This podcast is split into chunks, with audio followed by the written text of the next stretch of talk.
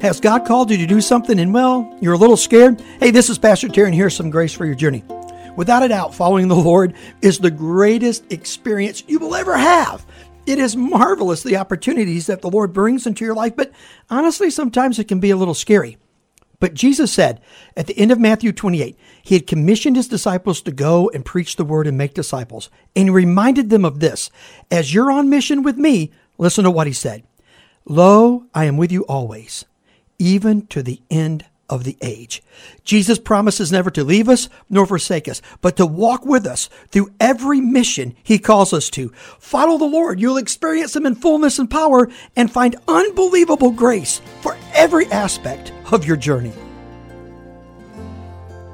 Thank you so much for listening to this edition of the Grace for Your Journey podcast. I pray that it has been a blessing and an encouragement to you. Pass it around if you think it would help somebody. And we look forward to you dropping by again for another episode of the Grace for Your Journey podcast.